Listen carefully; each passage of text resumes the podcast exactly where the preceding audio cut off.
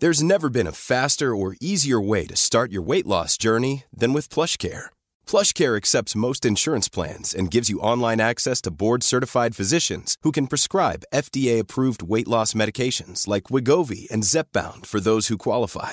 Take charge of your health and speak with a board-certified physician about a weight loss plan that's right for you. Get started today at plushcare.com slash weight loss. That's plushcare.com slash weight loss. plushcare.com slash weight loss. Even on a budget, quality is non-negotiable. That's why Quince is the place to score high-end essentials at 50 to 80% less than similar brands. Get your hands on buttery soft cashmere sweaters from just 60 bucks, Italian leather jackets, and so much more. And the best part about Quince, they exclusively partner with factories committed to safe, ethical, and responsible manufacturing. Elevate your style without the elevated price tag with Quince. Go to quince.com slash upgrade for free shipping and 365-day returns. Nu är det torsdag igen och det innebär Life with Kids-podd. Ja, Och idag är det Fanny och Helena Mm. som sitter här med vantmickarna. med vantmickarna. Vi har ju sådana här barnvantar som puffskydd på våra mickar. Det är Precis. lite vårt signum. Ja, de kom Ja. till liksom bara av en slump. Att vi Ja. skulle ha puffskydd och Lina letade hemma och tyckte att så här, det här verkade dyrt.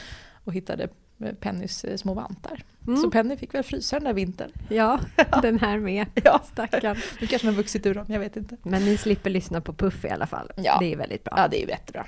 Vi ska prata om skilsmässa Mm. idag. Ja, det ska vi. Det är ju lite så här tungt ämne, men också kanske lite eh, ständigt aktuellt på något sätt. Ja. Det är ju väldigt många som, som skiljer sig. Mm, under Och- småbarnsåren speciellt kanske. Ja, och det är ju, det är ju nu eh, när man liksom kommer ur småbarnsåren framförallt som det känns som att det är många Så, Hej, vem är du? runt omkring en, ja men sådär som... Mm. Eh, Kommer på att det kanske inte var så kul det här. nej men precis. Och det är ju tuffa år. Alltså, det är ju inte... supertuffa år och man bortprioriterar både i sig själv och sin parrelation. Mm. Ja, det, är så himla, lätt. det är ju mycket fokus på de där små, av förklarliga skäl. Och det är ju inte så konstigt. Men det Ja. känns ju som att försöka hitta varandra i det där också. Eller kanske komma på att så det kommer fram sidor som bara, fast det här Ja, vill inte jag leva med. nej men verkligen. Och ja, det blir nya konfliktmöjligheter. Mm. Och dessutom i kombination med sömnbrist och, eh, och annat. Ja. Ja, Men det blir kul för vi ska ju träffa Anna Bennick eh, Karlstedt idag. ja Eh, igen. Ja. Och vi har ju pratat om, med henne förut om hur man håller ihop sin relation. exakt. Ehm, Nu ska vi prata om hur man på bästa sätt kanske avslutar en relation. Ja men precis, och hur Eh. man gör med barnen och det här med varannan vecka och hur ska man tänka och hur pratar Precis. man med dem. Och både du och jag har ju liksom separerade föräldrar. Ja.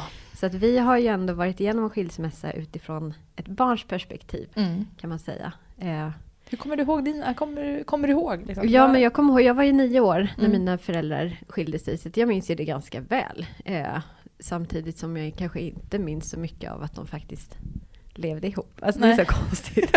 jag är i och för sig jag känd för att ha så extremt dåligt minne. Så Det kanske är det bra. är så konstigt. Men, eh, eh, nej men det var ju det var väldigt uppslitande på många sätt. Eh, och mina föräldrar hade liksom eh, ganska svårt att eh, ha en bra egen relation. Mm. Både under och efter. Under kan man ju förstå att en skilsmässa eh, inte är så lätt att ha en bra relation i. När Nej. man är i stormens öga så här. Men, men även efter så har det ju alltid varit väldigt stelt Infekterat. och infekterat. Och det har ju liksom spilt över på, på oss barn, tycker jag. Ja. Eh, och om, om, vilket jag nu hoppas såklart, att vi aldrig skiljer oss, jag och min man. Liksom. Men, eh, men om det skulle bli så, så, så är ändå det någonting man inte önskar sina egna barn. Nej. Att de har en... Så det kanske ändå är bra att man, eh, jag bara försöker hitta positiva saker Ja. vara skilsmässobarn. Att man, så här, man har varit med det, man har känt de känslorna som barn. Ja, Om hur det känns när föräldrarna går isär. Det kan ju både vara ett incitament till att okej, men vi kanske ska ta tag i våra problem och se om vi kan lösa dem först. ja, Eh, Men också så här, okej, nu, jag vet också hur jag inte vill att mina barn ska känna. Jag ska göra allt i min makt för att de ska må så bra som möjligt i det här. Eh, och också kanske att, så här, jag vet inte, för mig är det inte skilsmässa nu, det är kanske motsägelsefullt, men det känns inte heller som så här, världens undergång. Jag kan Nej. också känna att så här, om det skulle bli så pass dåligt mellan oss, att, att, men att det är så pass dåligt, så är ju ändå skilsmässa ett, ett alternativ. Mm. Eh, som, inte är, som inte jag tycker är jättestigmatiserande. Det är inte hela världen. Eller, nej, men det är klart det är hela världen på ett sätt. Men, men jag kan tänka mig att det är många par som säger vi ska hålla ihop till varje pris. Mm. Eh, och går och lider och mår dåligt. Och, Ja, och Och det så- kanske också är om man har sett, ja, som du säger, som sett sina föräldrar som alltid hållit ihop och de har minsann klarat det här, då ska Ja. jag också göra det. ja. Eh, samtidigt så är man ju lite på sin vakt också. För man vill ju undvika det där. Så att man kanske Mm. tar tag i problem tidigare. Och är mån om att jobba på det för att inte hamna där. Mm. Ja. Ja. Hur minns du? Nej, Hur jag gammal var du? Alltså, jag kommer knappt ihåg hur gammal jag var. Jag säger att jag var 12, men jag tror att jag var lite yngre. Jag säger att jag var 10-11 då kanske. Något Ja. där. Men en ganska så dålig tid i mitt liv. Jag, jag gick ju mellanstadiet. Jag hade inga bra lärare. Jag hade lärare som typ mobbade mig och några... Det var, vi var tre eller fyra elever tror jag som de var jätteelaka mot. Fy fan. Alltså det är ju vidrigt när Ja. man tänker på det så här efterhand. Man tänker Eh, på lilla Ja men så vi Helena, var ju små alltså barnet liksom. man vill ju bara... Ja, alltså det där. Det Ja. finns ju få människor som jag säger att jag hatar. Jag kanske ska outa dem här i podden. Men lite tycker jag att de är värda det. det faktiskt. De där jävla lärarna. De, Ja. ja. Ja, jag har inte mycket till övers för dem. Nej, Eh, så. Eh, men det vuxna var, som är elaka mot barn. nej, men det är så konstigt. Men de måste ju mått så, alltså så här, i efterhand kan man ju tänka, de måste ju mått så dåligt. På, av någon annan anledning. liksom. fast Men ta ut det över några sina en elever. ursäkt. Ja, Ja, det var, usch, så och i jag- kombination då. Ja, och sen då så skilde sig mina föräldrar. Så att, jag tyckte, jag var ju så ensam om det. För först har jag ju inga syskon. Vilket Mm. också gjorde att jag var ju väldigt ensam i det, för det var ju bara jag. Och sen hade jag ju inga kompisar med skilda föräldrar. Idag känns det som att det är så himla vanligt. Men då Ja. var det ju verkligen så här, man ville ju inte berätta det för det var ju så pinsamt då liksom. Ja. Det var ju jobbigt som det var men sen och sen var det ju så här, det var ju en av mina föräldrar som ville skiljas väldigt mycket och den andra inte alls. Ja. Eh, vilket också gjorde att det är så här, man slits mellan det där lite grann. Exakt, så var det ju Ehm. lite för mig också kan man säga. Så att, nej men det var, det var en jobbig tid. Och sen träffade min mamma en ny ganska eh, tätt inpå och vi ska flytta. Ja men det var mycket, det var rätt mycket. Ja, Sen för blev det är ju väldigt väldigt bra, mycket liksom. med det också som kommer med en skilsmässa. Det är ju Mm. inte bara eh, jag tänker både från vuxna, vuxna perspektivet och för barnet. Det är ju Mm. inte bara det här det uppslitande med att relationen tar slut, utan sen kommer det ju ganska mycket följd inte nödvändigtvis problem, Nej. men ändå saker som man behöver, ja men om man träffar någon ny, och hur ska man bo, och hur ska man dela upp varannan vecka, eller, Mm. och hur introducerar man då en ny partner, och vad ska den kallas, och, och Ja. både introducera för sitt barn och för sitt ex. Ja. För det är ändå, ja. Någon som man måste relatera Så till det på ett tänker jag vi ska prata lite med Anna om. Ja, hur gör man då? Men liksom? hur bodde du? Bodde du Nej, men jag uppdelat bod- liksom? Ja, jag bodde ju mest med mamma. Jag var hos pappa varannan helg bara. Mm. Ehm, så. Eh, Och sen flyttade vi till västkusten. Så då flög jag ju fram och tillbaka var- varannan helg. Hur gammal var du då? Eh, Jag skulle börja sjuan. Ja. Det är ganska... Ja. Det- Alltså så på pappret efteråt så kunde det blivit hur galet som helst. Det blev ju jättebra. Alltså Aha, det blev okej. verkligen typ det bästa som kunde hända mig tror jag. Vad bra. Eh, Så i slutändan blev det ju toppen. Ja. Men jag förstår ju ångesten min mamma måste haft. Alltså bara att tänka Ja. sig in hennes situation nu som förälder. Alltså, Ja. Och hon säger det fortfarande. Så här, ah, det där var så jobbigt och jag har så dåligt samvete och oj oj oj, tänk om jag skulle förstöra ditt liv och så där. ja. Eh, och hon har ju fortfarande ångest över det. Och det, det säger ju också en del om hur det påverkar eh, en som vuxen liksom, Verkligen. gentemot ens barn. Och Ja. vad gör jag nu? Och så här. Mm. Ja.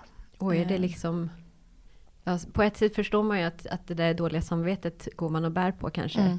Ja, hon gör det livet. fortfarande. Ja. Liksom. Jag är ändå 36 nu. Men samtidigt så kanske det hade gynnat dig eller barn, tänker jag mer. Mm. Om man liksom ändå kan bära det Mm. på, ett, på ett bra sätt utan att kanske gå in i någon sorts martyrskap eller Mm. liksom Och det gjorde hon faktiskt inte. Hon eller- var väldigt bra i det då. Jag tror att det är snarare Ja. nu så här efterhand och säger så här, men gud vad gjorde jag? Och så. Ja, Men jag försöker förklara för henne att det blev ju faktiskt jättebra. Ja, alltså, att det, är klart att förmodligen var... för till det bästa. Liksom. Ja, för men det gud, kan man ju också känna, att hur hade det varit annars? Ja men gud vad konstigt. Ja. Men det vet, de försökte ju flytta, nu outar jag mina stackars föräldrar också. men, men de försökte ju faktiskt flytta ihop en gång. Ja, eh, okej. Efter de hade flyttat isär. Ja, Men då, jag kommer ihåg hur arg jag blev då. Så bara fattar ni inte, det här kommer ju aldrig gå. Liksom. ja, Och det gjorde det inte heller. Så jag nej. hade ju rätt. Och det är ju, ja.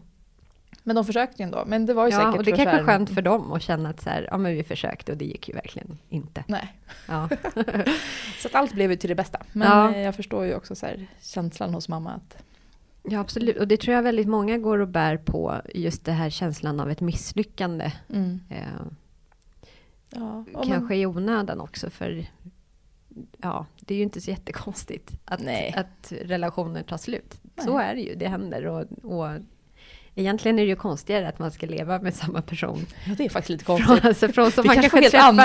Ja, när man tankar efter den är, ja, när man, är, då, man träffas ju ofta kanske man är 25-30. Ja. Och att man då ska ta ett beslut som man ska liksom leva med för resten av livet. Eh, ja, det är ju lite konstigt faktiskt. ja, Ja, det är ju faktiskt lite, det är ju otroligt häftigt När det funkar. när det funkar och för dem det faktiskt.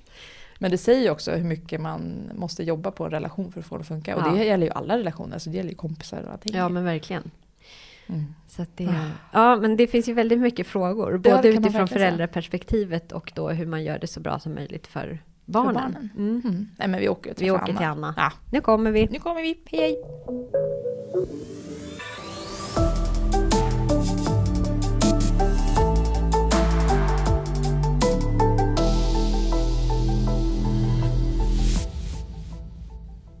Nu sitter vi här med Anna Bennick Karlstedt. Hej! Hej! Igen! Igen! Ja. Men idag fick jag med mig Fanny. Mm, ja, så det är var jätteroligt roligt. för mig att få träffa dig. Detsamma Fanny. Tack. Kul. Och för er som inte har lyssnat på det avsnittet där Anna var med förra gången, så får du berätta vem du är.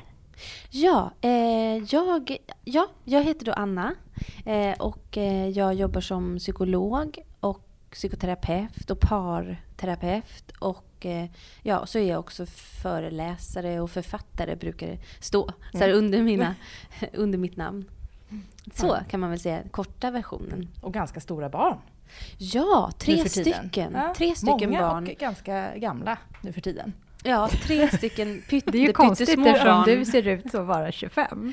Ja, Så hur var kan det snällt, ens gå ihop? Ja.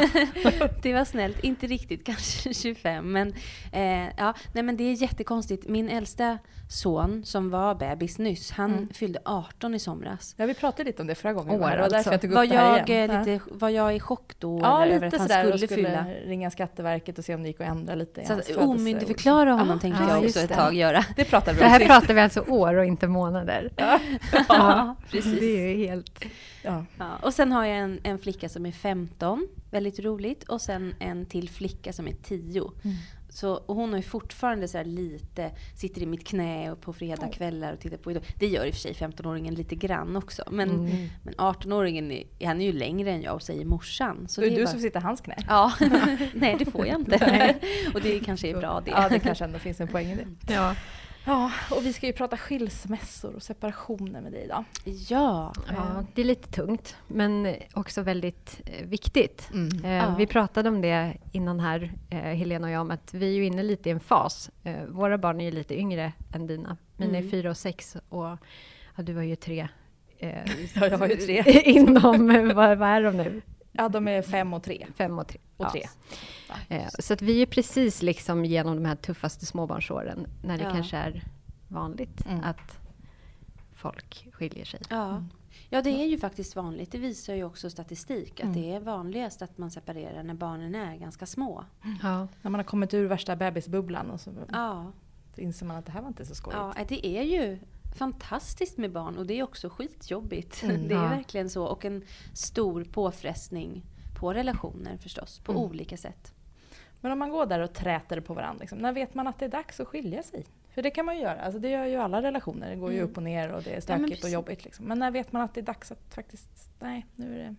Ja, det där är ju en jättesvår fråga Ja. som väldigt många ställer sig som också går i de grubblerierna. Mm. Eh, att ibland säga så här, nu orkar jag inte det här längre, nu vill jag skiljas i vredesmod, behöver, kan ju, behöver ju inte betyda att man måste skiljas för det. Eh, och precis som du säger så har man ju olika perioder som är tunga. Men jag tror att de flesta av dem som jag träffar som Mm. ligger i skilsmässa eller som har gått igenom skilsmässa beskriver att när det har gått väldigt lång tid av mer jobbigt än roligt och bra, Mm. eh, mer eh, nedslående eller liksom, eh, än vad det har varit upplyftande Mm. eh, och också under en längre period. Eh, så efter ett tag så blir det inte riktigt värt det längre. Nej. Sen är det ganska många också som tycker att eh, ja, men jag har en väldigt tråkig relation, den är slut, den är över, det är som mitt gamla syskon som sitter där hemma i soffan och så. Men jag står inte ut just nu med tanken att separera från barnen på halva tiden. Nej. Som vi ju oftast, ofta i alla fall gör i Sverige. Eh, och av den anledningen också fatta något beslut att stanna lite längre Mm. i en relation. Och, och liksom acceptera det faktum att vi har det så här men jag vill inte vara utan barnen. Och det tycker jag också är ett beslut som ska respekteras. Och det känns ju som att bara tänka tanken själv. Att så här, vara ifrån sina barn på halvtid får ju mig att nästan må fysiskt illa. Liksom. Ja, Ja, Ja. och sen som man lägger till då att ens partner kanske träffar någon ny som ska vara en Ja. viktig del och, och hur den personen är kan man ju inte styra över. Och sånt Ja. där kan man ju verkligen Ja, Gå igång på. gå Ja. igång på. Vi ska väl Jag- prata lite mer om det sen Ja. också, tänka hur man gör då. Liksom, man Jag möjlighet tänker det här det du säger att så här, när man har gått och inte haft så kul ihop och det är mest jobbigt hela tiden. Det låter ju också som en beskrivning lite av småbarnsåren. Ja, just det. Eh, eh, att det kanske är svårt att lyfta blicken tänker jag. För att det är ju väldigt mycket, lite sömn, Mm. eh, väldigt lite fokus på parrelationen. För man har Mm. inte tid för det.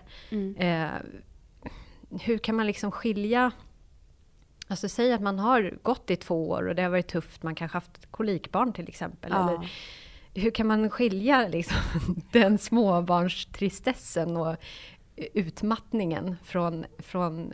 Alltså hur separerar man relation? Precis. Hur mäter man relationen kontra småbarns... Förstår du vad jag menar? Ja.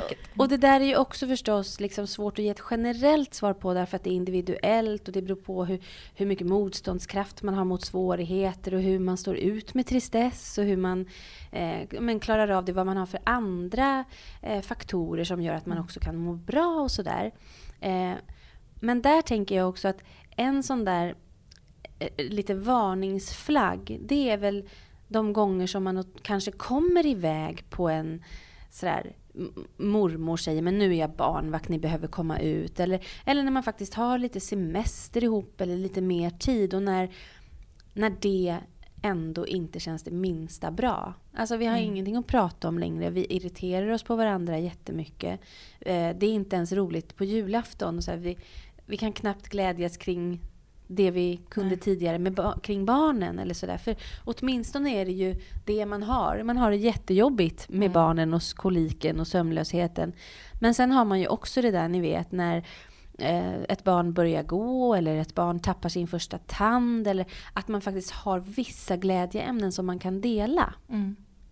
Och så tänker jag att en sak till också handlar om hur kan vi prata om det som är jobbigt? Det brukar också vara en sån där, ett litet kvitto på att vi kan orka ta oss igenom småbarnsåren. Att man ibland kan säga så här, ja men okej, jag fattar det. Jag ska försöka skärpa mig och komma hem lite tidigare från jobbet. Jag ser att du är trött. Om det, om det händer ibland i alla fall, för vi är inte jättegenerösa mot varandra när vi båda har sömnbrist och sådär.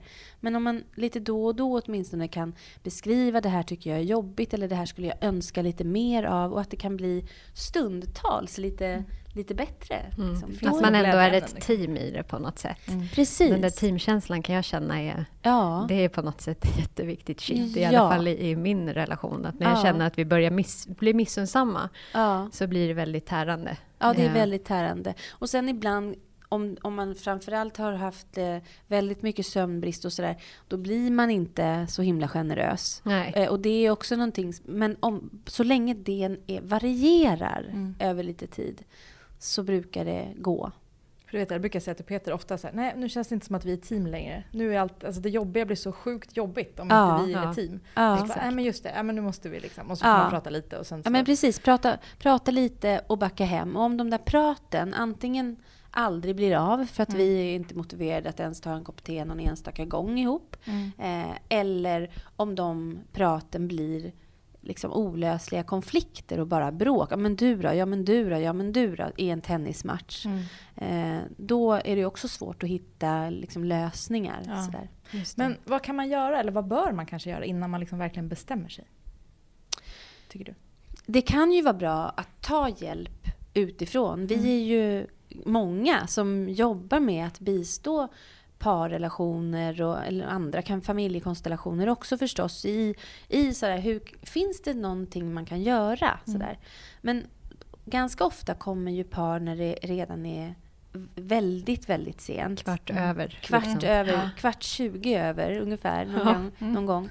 Och det förstår man ju. Och så länge det är okej så är det inte riktigt det man går och lägger tid på när man har massor med småbarn och hämtningar och lämningar och vabb och vem, dagis och Mm. allt sånt där. Eh, förstås.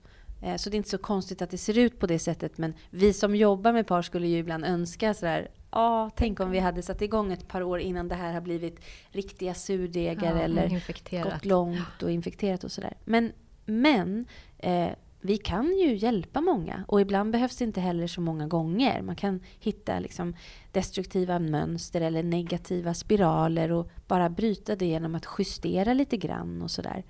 Eh, så att det kan man ju göra om man känner sig osäker. Har vi gjort allt? Kommer det verkligen gå? I att faktiskt ta några konsultationer. Mm, det tycker jag är ett jättebra Ja. råd. Och det finns ju mycket hjälp man kan få via kommun, alltså om man Ja, inte har ekonomiska verkligen. resurser. Och, Familjerådgivningar Mm. finns ju i alla kommuner och ska liksom tillhandahållas. Mm. Det, är ju, det har ju de en skyldighet att göra. Ja. Precis, jag tycker inte att man ska vara så, så rädd för. Jag tror att det är många som ser det lite som ett nederlag. Att säga, jaha, ska vi gå i någon Ja. sorts terapi nu? Har vi det så dåligt? Har vi det så dåligt och så blir man rädd. Och Ja, vad kommer hända istället då? för att se det som att vi ger vår relation en present här. Att Ja. vi bryr oss så pass mycket om varandra. Ja. Att vi, ja. Ja, verkligen så är det. Sen tycker jag att jag ser ett, ett litet skifte. Alltså det är faktiskt Mm. flera lite yngre par som kommer i tidigare skeden. Mm. Eller, som, eller som till och med kommer när de väntar sitt första barn och säger att nu har vi förstått att det kommer ju bli påfrestningar och så här, och eh, vi har några grejer som vi har lite svårt att komma runt. Eller vi kan inte prata om ekonomi utan att bli osams. Och så här, vi vill inte att det ska bli värre. Mm. Finns det lite, kan du hjälpa oss lite nu liksom innan, innan vi inte längre får sova? Ja, och sluta ligga med varandra. Ja, en dålig kombination. Ja. Ingen sex och ingen sömn. Nej. Det är lite Det- basala behov. som- Ja, verkligen. Men jag tänker att det inte kanske helt ovanligt heller att det är en som är ganska drivande i det här. Alltså en väldigt gärna vill skiljas eller har bestämt sig kanske. Ja. Och den andra inte alls vill. Hur sjutton ska man hantera det? ja, det är jättesvårt då. Och det där är, precis som du säger, vanligt. Och eh, någonting som är ganska snabbt brukar upptäckas i parterapi. Mm. Att den ena är klar redan. Mm. De kommer när det är kris, jag vet inte om jag vill det här längre, eller jag har träffat någon annan. Eller, Mm. Och så kommer de i kris och den ena är inte alls på plats och är i chock och har inte hunnit eh, tvivla, tänka, tänka framtiden. Och den andra kommer och har redan Bearbetat färdig. liksom. Ja, har gått i ett och ett halvt år och tvivlat och funderat och tänkt. Möjligen försökt ta upp det ibland. Ibland försökt ta upp det hundra gånger utan att det har tagits emot. Mm. Eh, eller har gjort det helt på egen hand Ja, också.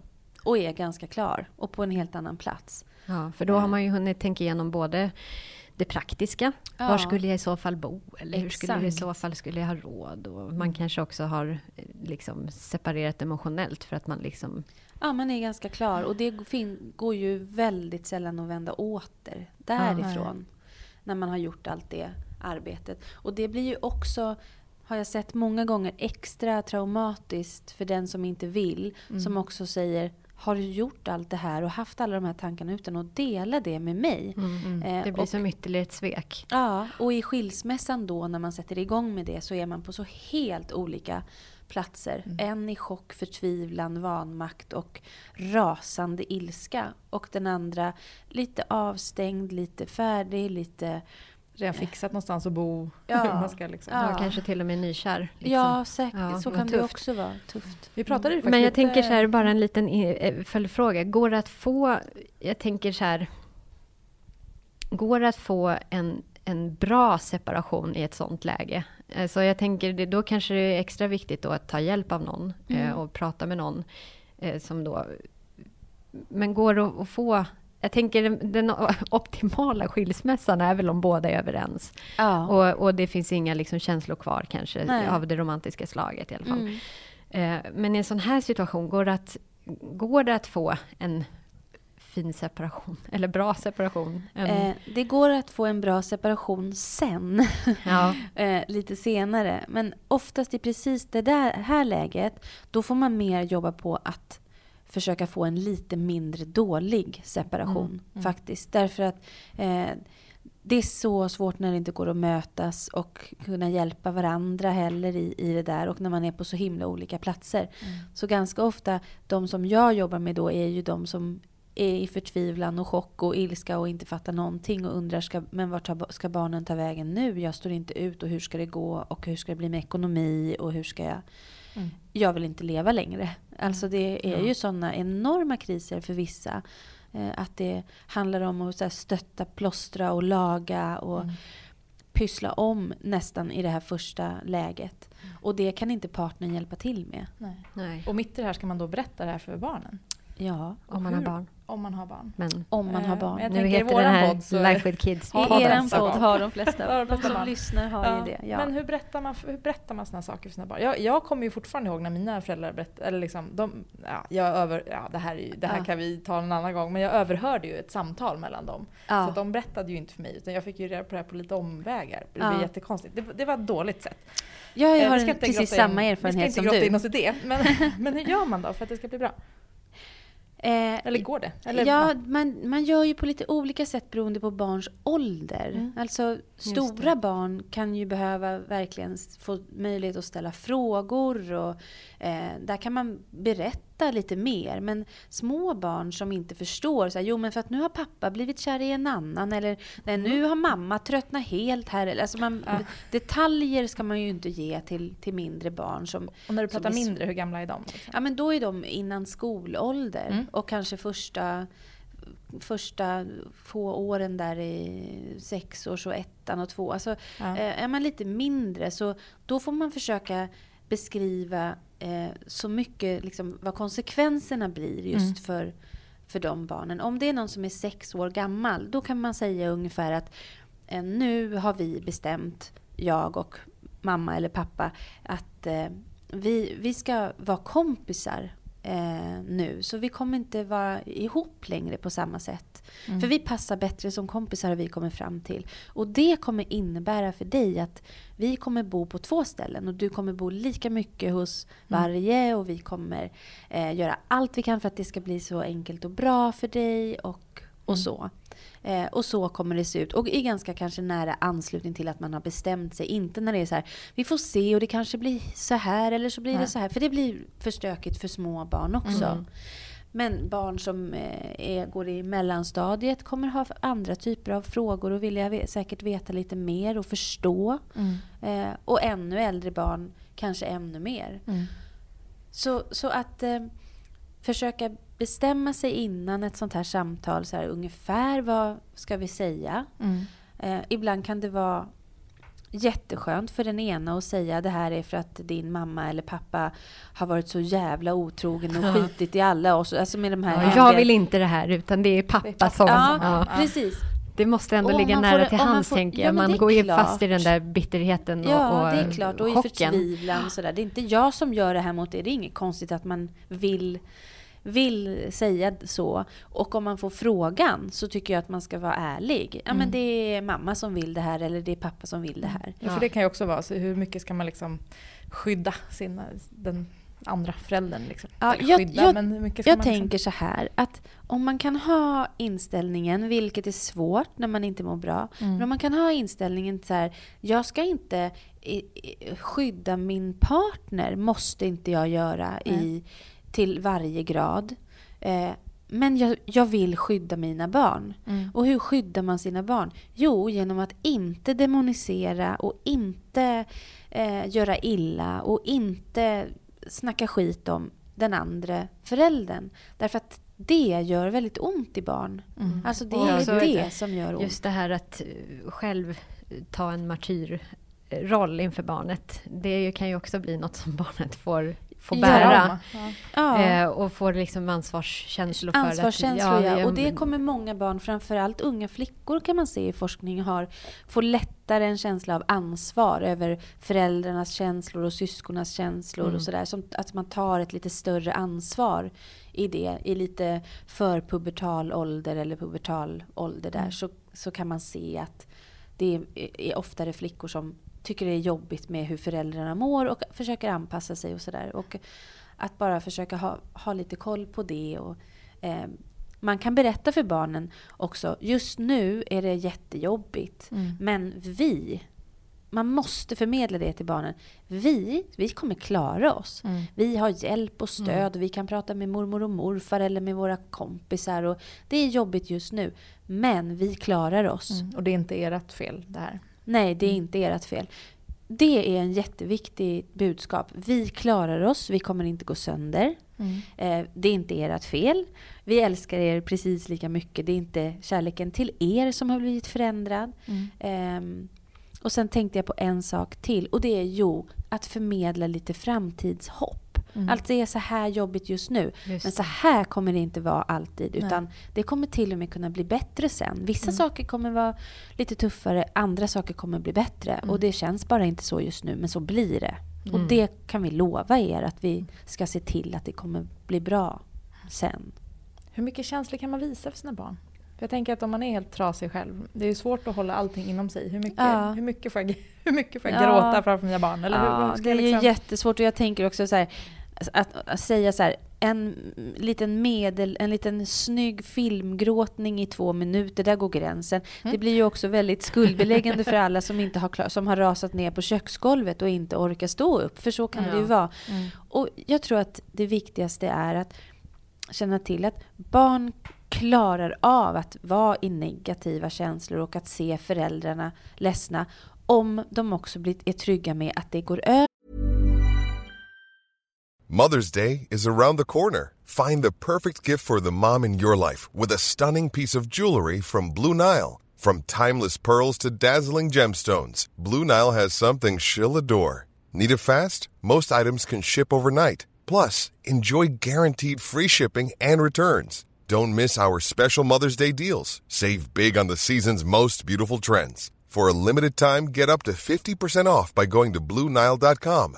That's Blue BlueNile.com. There's never been a faster or easier way to start your weight loss journey than with PlushCare. PlushCare accepts most insurance plans and gives you online access to board-certified physicians who can prescribe FDA-approved weight loss medications like Wigovi and Zepbound for those who qualify. Take charge of your health and speak with a board-certified physician about a weight loss plan that's right for you. Get started today at plushcare.com slash weight loss. That's plushcare.com slash weight loss. plushcare.com slash weight loss. There's never been a faster or easier way to start your weight loss journey than with PlushCare. PlushCare accepts most insurance plans and gives you online access to board-certified physicians who can prescribe FDA-approved weight loss medications like Wigovi and Zepbound for those who qualify. Take charge of your health and speak with a board-certified physician about a weight loss plan that's right for you. Get started today at plushcare.com slash weight loss. That's plushcare.com slash weight loss. plushcare.com slash weight loss. Mm. och att man klarar sig. Så att om man blir så ledsen så att man gråter, då får det vara så. Vi är Mm. ju bara människor och inga robotar. Vi kan vara så bra vuxna och så bra föräldrar som vi bara kan. Mm. Men i extrema lägen så måste vi få må dåligt och bli barnsliga och ha små martyrstunder och ha, Mm. liksom vara ilskna och sådär. Såklart. Men om vi kan göra det i så lite eh, ut, liten utsträckning som möjligt när barnen är i rummet. Mm. Man kan vara jättemartyr mot sin partner om man vill. Det kan man väl få vara. Liksom. Men om man gör det så lite som möjligt när barnen är i rummet och i den mån som barnen ser att nu är mamma eller pappa väldigt ledsen. Att man, att man kan prata om det. Mm. Ja men det är så nu, jag är väldigt ledsen. Jag, jag, eh, jag mår inte så bra just nu. Men Det kommer bli bra. det kommer jag inte vara hela tiden. Och det innebär inte att jag aldrig blir glad igen eller sådär. Mm. Att den biten är så himla viktig att förmedla. Just det. Så försöka ha ett så vuxet samtal som möjligt, alltså tillsammans med sin partner först med barnen. Liksom, och vara tydlig med vad som kommer hända och varför Ja, egentligen. Och sen Ja. så gråta i lagom dos och berätta Ja. att man är ledsen nu men att det kommer bli bra. ja att Känns det kommer bli bra. mm, Det är en bra, sammanfattning av ja, det det är en bra sammanfattning. Ja. Det tänker jag. Och sen tänker jag en sak till. Barn mår ganska dåligt när föräldrar skiljer sig oftast. Det är, säll- det är sällan man kan hitta barn som tycker så här, det här är en bra idé. Utan Nej. det är, Usch, det var det jättejobbigt. Ja, visst det är ju verkligen det. Och det är också en kris för barnen. Och att ge barnen möjligheter till stöd också. Det man Mm. kan se är att barn oftare än vad vi kanske klarar av vill förstå. Mm. Vad, vad är det som har hänt och så. Och då får man lägga beskrivningar på olika nivåer. Men sen så behöver ju barnen också stöd. Och de kan ibland tycka det är svårt att hämta stöd hos föräldrarna som redan är ledsna. Mm. Och föräldrarna kanske inte räcker till. Så att även där att man ser till, för vi gör ju så. Vi går till psykologen och Mm. vi ringer till våra kompisar och åker dit och gråter i deras soffor. Eh, men att se till att det också finns sådana möjligheter för barnen. Finns det någon fin mormor som kan Mm. ta hem dem och pyssla om dem och fråga, ställa lite frågor. Hur mår du? Hur känns det? Eller, eller faktiskt också möjligen skolkurator eller sådär. Att man ser till att om barnet har, vill kunna prata men inte vill göra det med föräldern just just nu. Att man öppnar upp för det. Eller i alla fall har det i åtanke. Finns det någon forskning som visar hur, hur vi, höll på att säga, skilsmässobarn faktiskt mår längre fram i livet? Ja, det finns ganska mycket forskning faktiskt. Både nationell här i Sverige och internationell forskning nu. Eh, och några saker är, är tydliga ur, ur de studierna. Och det är att när föräldrar separerar så mår barn sämre. De, de skattar sämre på sådana där mått som om livskvalitet eller känsloliv och sådär. Så de, Mm. de mår inget bra under tiden vi separerar. De mår lite sämre än gruppen kärnfamiljsbarn när man jämför.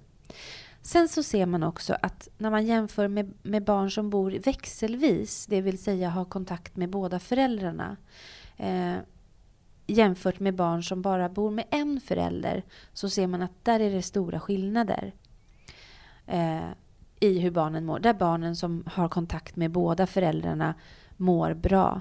Och sen ser man en sak till. Barnen som bor växelvis i förhållande till barnen som bor i kärnfamilj, där är skillnaderna små. Och sen finns det många olika studier som visar alla på samma sak. Att det här är ingenting som gör att man är förstörd för resten av livet. Det är nog väldigt skönt att höra. Det är vi jag, alla glada föräldrar för i det här rummet. Ja, jag Ja, säga det. Så. alltså det är verkligen så. Alltså det, de här skillnaderna mellan barn som har vuxit upp i kärnfamilj och barn som har vuxit upp i skilsmässofamilj. De finns inte, de, man ser dem inte längre när det har gått 15-20 år senare. Alltså Mm. när, om man, eh, bland annat en jättespännande avhandling som har gjorts i, i Linköping där man har gjort massa intervjuer och eh, skattningar och sådär av en större grupp personer. Och också tittat på psykiatrijournaler och så där, där man ser att, att det, man mår inte dåligt sen. Och det, han- man är inte sämre på att hantera relationer eller Nej. man blir inte Vi blir inte helt skadade, liksom. anknytningsstörd. Nej. så är det inte. Skönt. Och det trodde man ju lite grann förr. Mm. Att man skulle skada barn och sådär. Men det känns ju också jätteskönt tänker jag för föräldrar som går, och, går de här tankarna eller har gått igenom skilsmässor att höra att säga, jag förstör inte mina barn. Nej. För och, jag- För det adderar ju ytterligare Ja, men det är Ja. så här, ja. skuld och, Ja. och sk- skam, höll jag på att säga. Eh, en sak man ser i forskning, det absolut sämsta för barn, det är föräldrar som bråkar mycket. ja. Mm. Det är alltså grälen som gör att barn inte mår något bra. Och det gäller oavsett om man lever tillsammans eller om man är separerad. Så vill man göra någonting gott för barnen, då ska man se till att inte bråka med deras andra förälder. För det är det som eh, är allra värst. Och, och där har man sett att barn som lever med föräldrar som är i mycket konflikter mår sämre än barn som har separerade föräldrar. Mm. Så det är bättre att skiljas om man bråkar jättemycket och inte vill vara med varandra och inte längre tycker om varandra och skapa sig ett, ett varsitt lite bättre liv.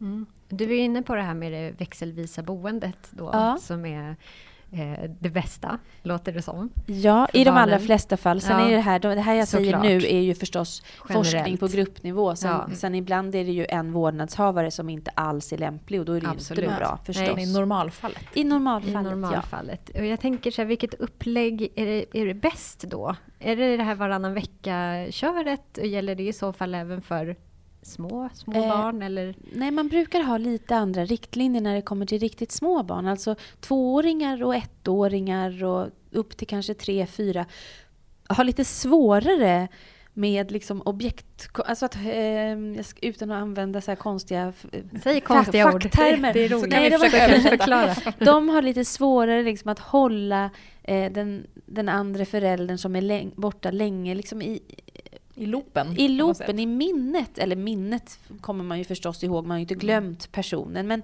att, att frambringa eh, liksom någon sorts närvaro trots att den andra föräldern inte är här. Eh, tycker små barn är svårare eh, över tid.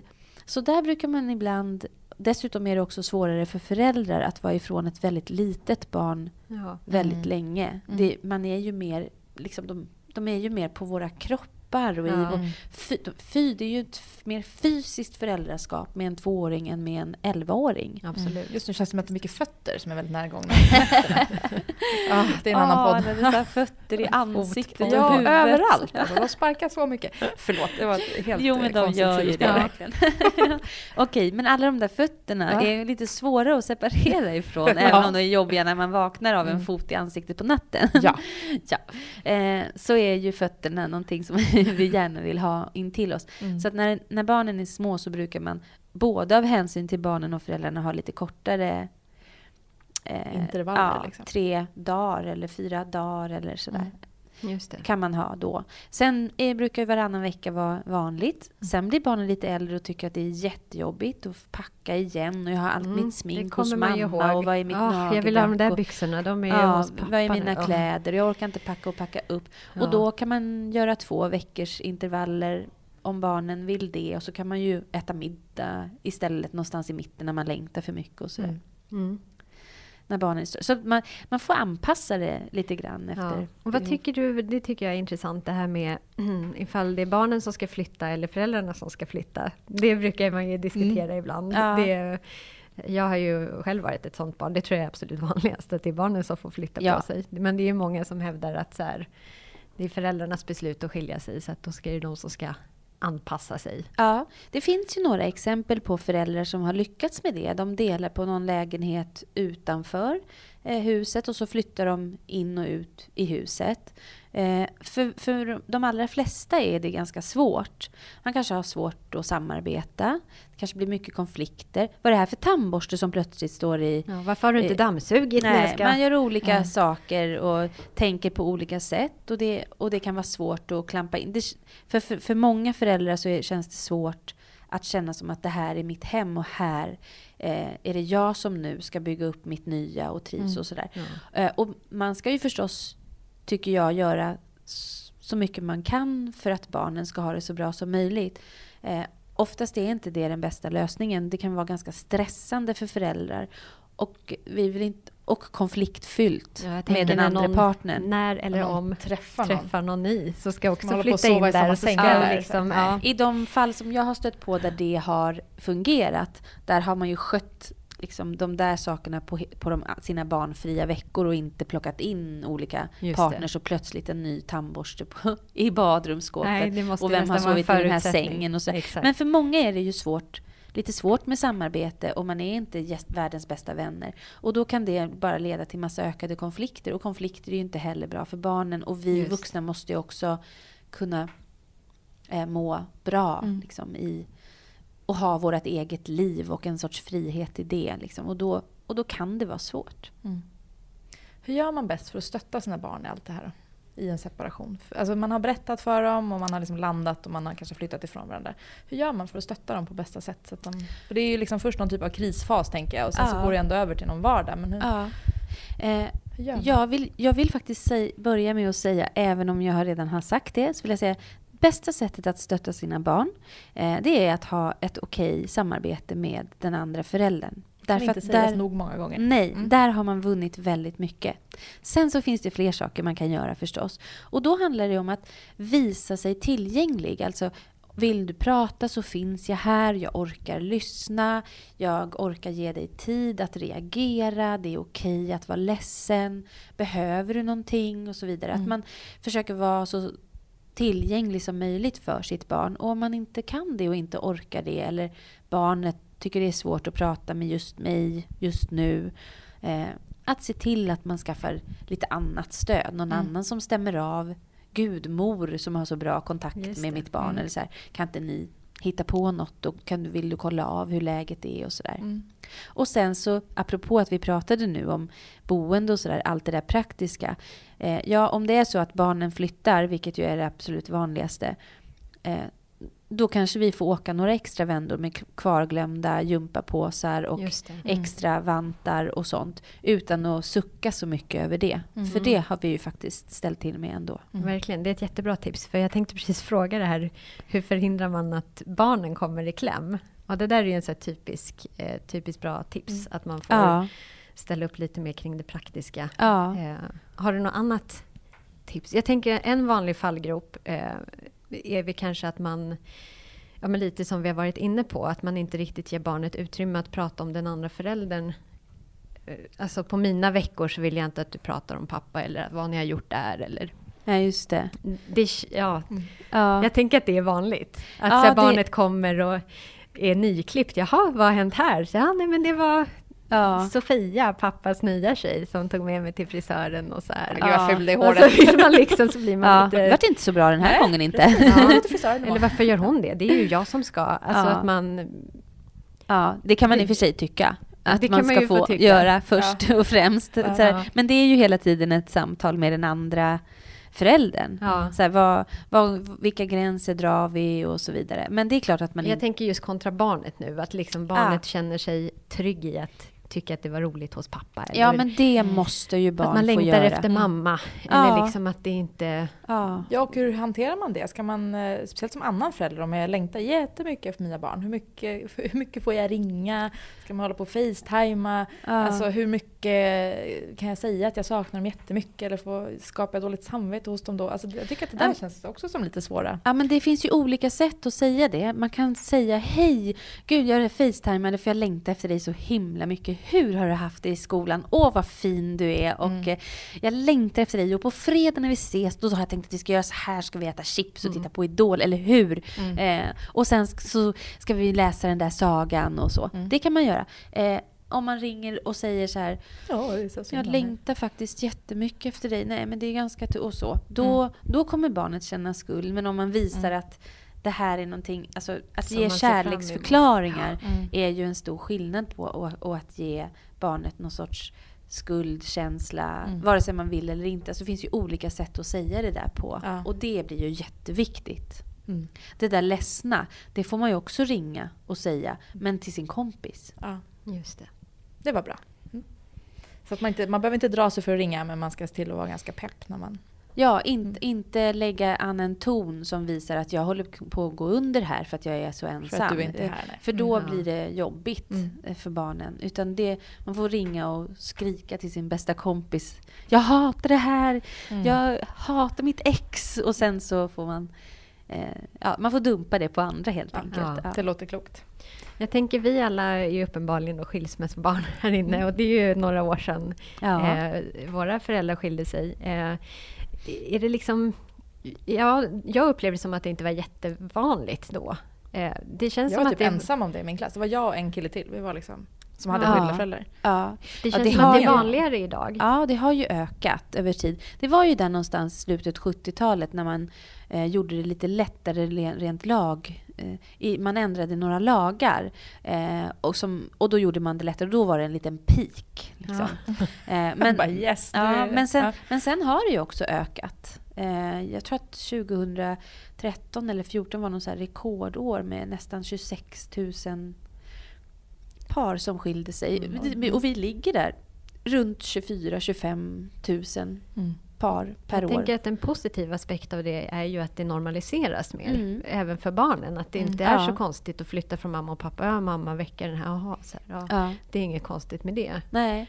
Nej, det var faktiskt roligt. Min, min yngsta dotter, vi har ju också separerat. Och min yngsta dotter, hon kom hem härom veckan och så sa hon så här, ja men vi satt och pratade i skolan, då var de fem stycken. Två killar och tre tjejer vid lunchbordet och alla hade skilda föräldrar. Och där hade de suttit och jämfört så här, vem längtar du mest efter? Och aha, men visst får man fler, man får ju fler födelsedagspresenter och nej jag tycker inte det är jobbigt alls. Jo men jag tycker det är jobbigt att flytta. Så hade de haft en sån där diskussion. perfekt ju. Så att, Ja. och det, det är ju vanligare nu, att det faktiskt finns flera andra runt omkring där som man kan det är eh, känna igen sig i. Och det är precis som du säger, att det blir mindre stigmatiserande förstås. Ja, och att man också då prata kan om. prata Mm. med sina vänner. Så, här, "Åh, jag tycker det är så jävla jobbigt att Ja. åka fram och tillbaka. Hur gör ni? Och, Precis. Och det där Ett är ju också en det sak också. faktiskt som apropå eh, när vi pratade om vad säger forskningen egentligen. Eh, det man ser är att barn eh, som har skilda föräldrar mår ju lite sämre om man jämför med, med kärnfamiljsgruppen.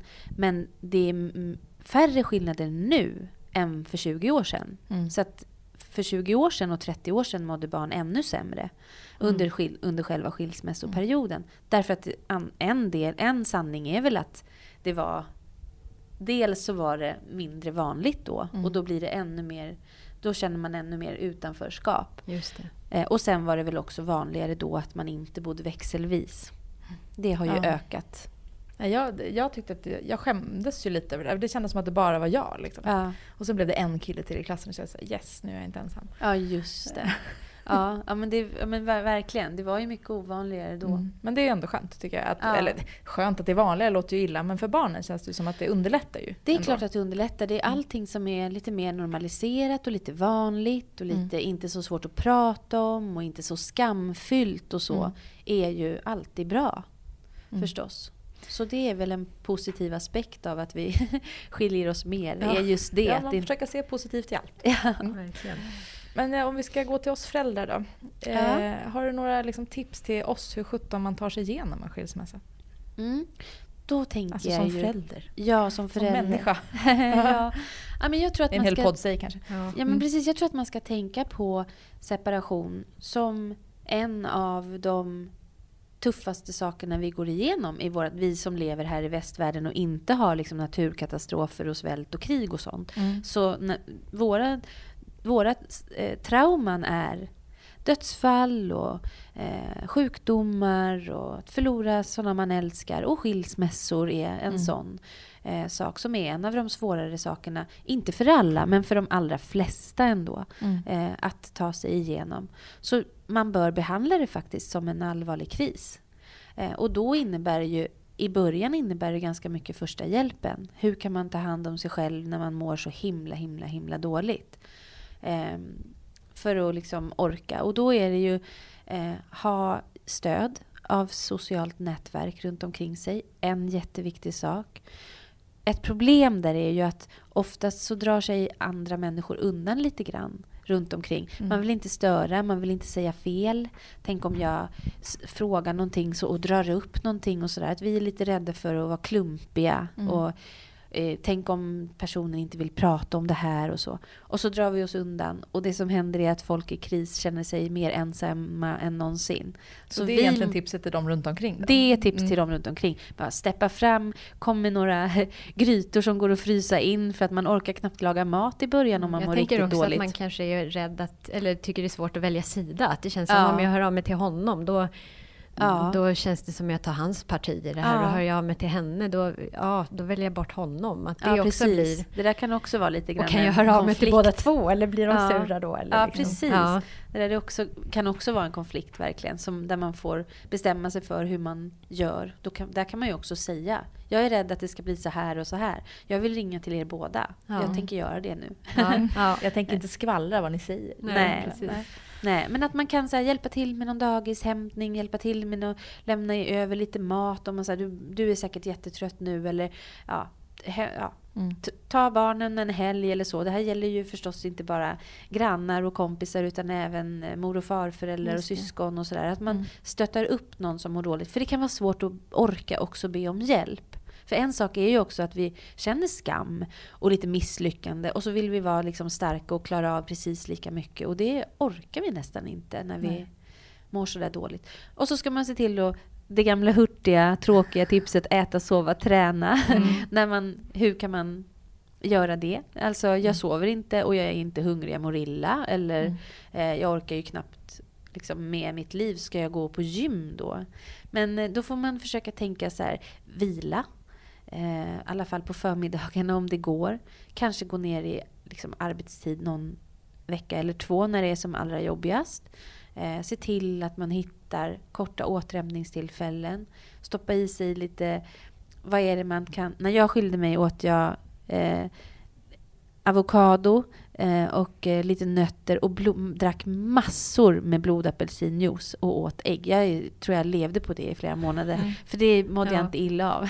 när det var som jag, sådär. Man kan hitta små saker som man får liksom stoppa i sig. Jag hade, inte jag hade liksom- inte suttit här utan blodapelsinjuicen kan jag säga. Känns det som. Dagens tips, avokado Ja. och blodapelsin. Och ägg. Och ägg. Ja. Ja. ägg är bra. Det är Ägg mycket, är bra. mycket det. Sådär. Så att, och eh, röra på sig, gå någon promenad med en granne Ja, och så här, komma försöka ut, komma liksom. ut lite. Liksom, de sakerna. Och sen så gråta ibland och distansera sig ibland. Mm. Gå och tillåta sig dansa. också vara glad, Ja, tänker jag. verkligen. Att man får vara glad mitt i allt man kan få känna jävligt. livet i sig verkligen. Mm. Och det är det som är en normal kris, ett krisförlopp. Att ibland känns det som att man inte orkar upp ur sängen och nästa dag känner man ah, men jag fixar det här och jag ser fram emot framtiden och gud vad jag ska hångla med andra sen. Ja. Och sen så känner man inte alls för det dagen efter. Men det var så här, att hitta lite gas och broms Mm. kan också vara bra. Just det. Vi ska, jag kan säga tusen saker till. Ja. vi, jag vet att vi har lite Ja. liksom, saker ja, vi ska börja avrunda lite grann. Men vi måste fråga om en sak till. Ja, Vad är gör Det, det? det. hän- det händer ju ändå att man träffar någon ny här. Ja. Just det, hur introducerar man den? Ja, hur gör man då? ja, det där är också en jättebra fråga. Jag tänker att det måste vi få med. Ja, Ja, både för barnen och och, en vanlig fråga också i andra forum och sådär. Hur gör man? Vad sa du Fanny? Jag tänker både för barnen och för ens ex-partner. Ja. Eh, Ja. Ja, då, då, då, då är det så här att det, de två saker går lite stick i stäv. Mm. Det ena är, jag är stört förälskad. Jag går på moln. Det här är det bästa som har hänt mig. Jag har aldrig varit så här kär förut. Livet är underbart och jag vill vara med hen precis hela tiden. Det går stick i stäv med kanske vad, hur barnen känner inför en ny. Herregud vad jag smällde i dörrar. Ja. Ja, precis. Eh, så att jag tror att man har allt att vinna på om man orkar i sin förälskelse ändå ta det lugnt med att introducera barnen.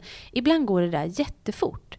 Vi orkar inte riktigt, vi vill vara tillsammans hela tiden. Då måste vi presentera barnen. Och sen så blir det lite konflikter för barnen slår bakut. Och man måste också komma ihåg att barnen träffar den här föräldern bara varannan vecka nu. Mm. Att då dessutom dela den hela den veckan med en ny person Eh, det brukar inte bli så bra. Så att om man kan vänta lite, sköta sin härliga förälskelse på den där andra veckan och sen lite långsamt börja introducera en person med kanske någon dag i veckan, vara där och så, så kommer man få tillbaka det med färre smälla, smällande av dörrar eller, eller arga barn som reagerar. Just det. Och också ha respekt för att barnet kanske inte kommer vara toppenglad. Nej, och man Eh, måste också komma ihåg så här. Jag har jättestort behov av den här människan. Det är fantastiskt. Men mitt barn har inte ett stort behov av den här nya människan in i barnets liv. För Just barnet har en mamma och en pappa. Om det är så, ibland ser det ju annorlunda ut och ibland Mm. kan det bli jättebra. Och en ny föräldragestalt till barnet och sådär, förstås. Men barnets behov ser alldeles annorlunda ut. Mm. Och om vi dessutom skilde oss för bara åtta månader sedan, ja då, då kan man, tycker jag, ska man försöka ta det lugnt. Hur, länge, eh, hur länge ska man vänta? Då? Det där är så bra. Det där är så vanliga, det där är så vanliga Är frågor. Ja. Jag brukar ofta vara så här, hur lång tid tar det innan man mår bra igen? Är det ett år? Eller när, hur länge svar. ska man vänta? Ja, det vill vi ju allihopa. Det finns ju ingen sån Jag liksom, förstår det. forskning riktigt. Men det beror ju också lite på hur relationen är med, med partnern. För där Mm. kan man också kanske behöva ta lite hänsyn och inte som sagt låta den nya åka och klippa alla ungarna eh, det första man gör innan man knappt har hunnit flytta och hänga upp sin köksklocka någon annanstans. Nej. Ja, Mm. så, sådär, att man kan faktiskt försöka ha lite omtanke och omsorg. Hur blir det här för, för den andra? Ja, jag vill bara säga så här, bromsa lite snälla. Ta det Mm. lite lugnt med det där och då kommer alla vinna på det lite längre fram på lite längre sikt. Mm. Även om det är jättejobbigt att vara ifrån. Man får ses på, på morgnarna och hångla i någons bil eller äta lunch eller sånt Ja, där. De- Inte utanför barnens skola då. Nej, inte precis där utanför Nej. barnens skola. Men eh, om, jag kan inte säga någon speciell tid, för det handlar också så mycket om hur barnen mår och så förstås. Mm.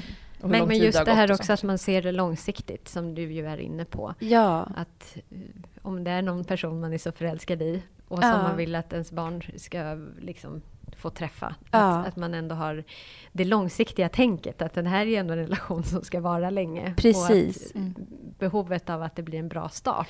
ja. Och det här som jag de ofta hör, mår jag bra så mår också mitt barn bra.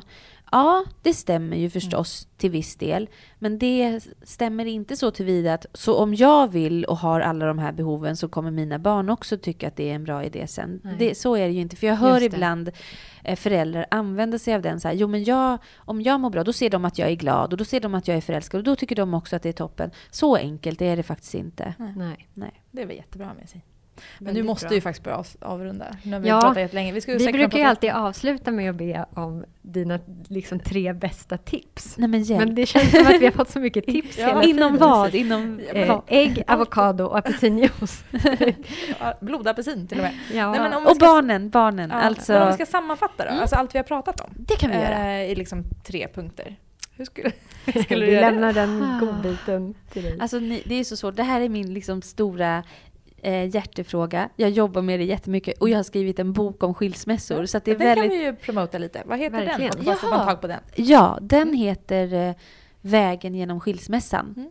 Att hantera en förlorad kärleksrelation. Och där finns det eh, också kapitel om stress, om kapitel om barnen, kapitel om samarbete och konflikter. Lite kapitel också om den där jävla skammen som man Mm. känner och eh, eh, också kris. Mm. Eh, hur vi reagerar i kris och hur det varierar med oss i kris och vad vi kan göra i kris. Så den är ju lite proppad med tips också Mm. förstås. Det är väl en jättebra fortsatt läsning. Ja, när man vi inte tipsar om den boken som Mm. tips. Mm. Som avslutning. Avslutningstips. ja, det kan vi göra. Ja. Eh, Så slipper jag välja ut tre saker av hundra jätteviktiga. Ja, Så jag, jag håller på att fundera på vad jag har fått med mig mest. Ja, men just det här att, att eh, alltså konflikter med, med sitt ex inför barnen eh, och hur skadligt Alltså hur, hur Ja, viktigt det är att försöka undvika det. Eller med sin nuvarande partner för Ja, den delen precis. också. Och det är Om- förstås svårt att, det kan man också ha som lite så avslutning, att det är svårt att ha en jättehärlig kompisrelation och köpa julklappar till sitt ex som precis har förstört mitt liv, som jag avskyr, som jag har svårt att se, som jag drömmer mardrömmar om på natten. Ja. Och dens nya och dens och jag är ens. Alltså det är jättesvårt. Man måste få känna sig arg och man måste få ha en sån period. Varje gång man lyckas hålla det borta ifrån sina barn i form av små kommentarer, pikar eller stora gräl eller skicka hälsa du till pappa eller mamma att och sådär använda sig av barnen i någon sorts dålig kommunikation eller visa det vid överlämningar och sådär så kan, får man äta choklad. Det var väl väldigt bra. För då har man gjort en jättebra sak för sina barns skull och för sig själv. Och då är man värd lite choklad om man kan undvika det Mm. när de är med. Och var glad när du pratar med dina barn när du inte träffar dem. Säg att du saknar dem, men var inte ynklig. Det tyckte jag också var väldigt bra. Ja, försök i alla fall Ja. att vara så lite ynklig som möjligt. Mm. Liksom.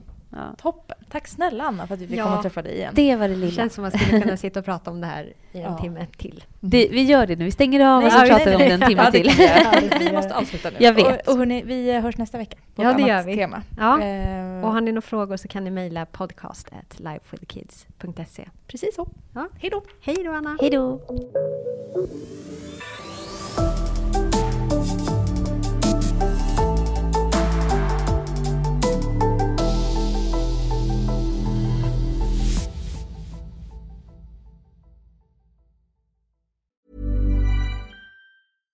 Selling a little or a lot?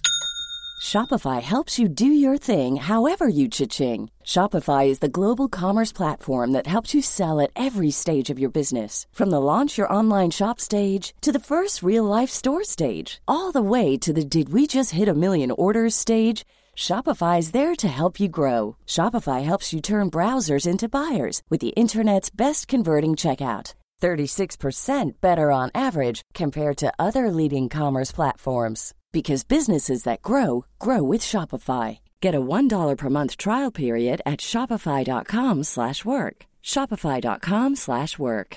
Imagine the softest sheets you've ever felt. Now imagine them getting even softer over time. That's what you'll feel with Bowl and Branch's organic cotton sheets. In a recent customer survey, 96% replied that Bowl and Branch sheets get softer with every wash. Start getting your best night's sleep in these sheets that get softer and softer for years to come. Try their sheets with a 30-night guarantee. Plus, get 15% off your first order at bowlandbranch.com. Code BUTTERY. Exclusions apply. See site for details.